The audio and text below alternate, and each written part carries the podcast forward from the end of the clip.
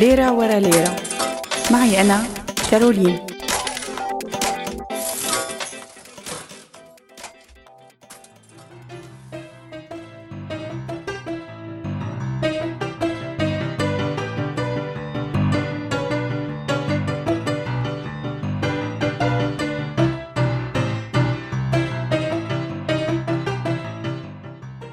مرحبا معي أنا كارولين بفقرة جديدة من ليرة ورا ليرة. واليوم رح نحكي عن اقتصاد العودة إلى حضن الوطن بس بدون قلم وورقة لأنه حساب الأرقام صعب كتير. اقتصاد حضن الوطن بيصب بعدد هائل من الجوانب الاقتصادية شي يلي داخل وشي يلي طالع. ولهذا السبب النظام راكد على عودة اللاجئين وإعادة الأعمار. أما كيف؟ فهلأ منشوف.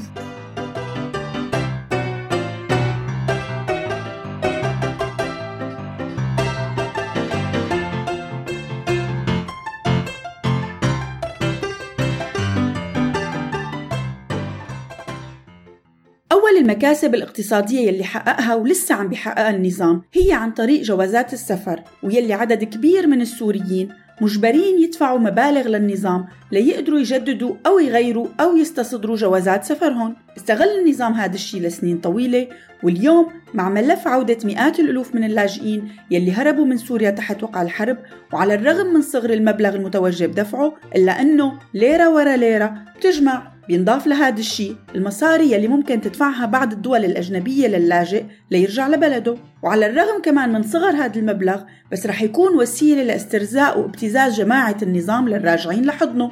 من الأمور الاقتصادية يلي رح تتغير مع عودة اللاجئين هي المساعدات الدولية للاجئين. فبالنسبة للنظام ومؤسساته اليوم صاروا هن أحق من غيرهم باستلام مساعدات الدولية لإخازة اللاجئين من المؤسسات الأوروبية والعالمية. ومع عودة عدد أكبر من اللاجئين بخف الضغط على دول الجوار وبالتالي بخف التمويل عليهم وبيزيد عنده النظام. هذا الشيء يلي مو بس رح ينعكس على الوضع الاقتصادي للنظام لا بل على الوضع السياسي.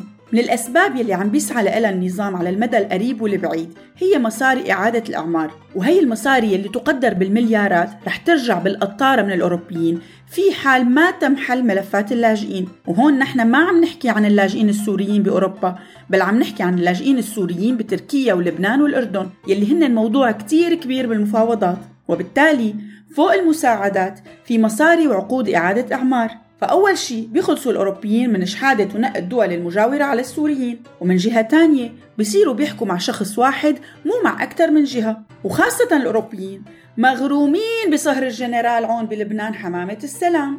أكيد الروس والإيرانيين ومن لف لفهم رح يكون لهم إيد ورجل بملفات إعادة الأعمار. بس في عدد كبير من العقود والمشاريع يلي النظام رح يكون عنده رغبة إنه يستجرها مع دول غربية وحتى خليجية حسب تركيبته الاقتصادية والسياسية التاريخية. من الشغلات المهمة يلي رح تتغير مع عودة اللاجئين هي الاقتصادات المهاجرة أو الاقتصادات والشركات يلي نشأت برات سوريا خلال هاي الفترة. هاي الاقتصادات يلي رح يكون عندها رغبة ترجع رح تلاقي حجم كبير من التسامح عند النظام. في حال سلموا بولائهم للنظام ولو مو بشكل كامل. فبنظرة صغيرة على حجم رجال الأعمال السوريين يلي حققوا نجاحات بدول مثل مصر وتركيا ولبنان. هذا الشيء ما رح يجيب فقط أموال للنظام السوري بس رح يفتح على اقتصادات هي الدول بشكل أكبر وفرصة لخلق منافذ تانية وصنع نماذج جديدة مثل سامر فوز ومين مثله بوقت لاحق. لأن النظام تعلم درسه إنه ما يحط كل بيضاته بسلة مخلوف.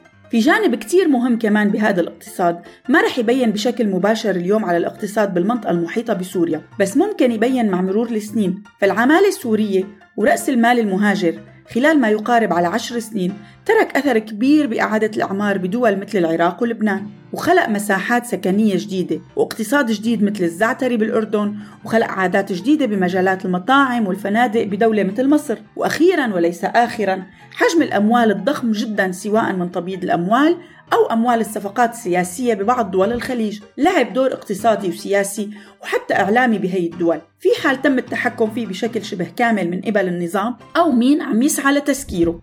الحقيقة النظام فعليا ما له متحضر لرجعة أي مواطن سوري للبلد بس ماكينة ال PR تبعه شغالة ليرجعوا الناس وهنيك ما رح يلاقوا لا مي ولا غدا ولا كهرباء ولا بنزين ولا حتى مصاريف النقل. فالنظام ببساطة بده اللاجئين يرجعوا ليستخدمهم من جديد وقود لإله شخصيا ولوجوده ولإقتصاده. كنت معكم أنا كارولين بليرة ورا ليرة.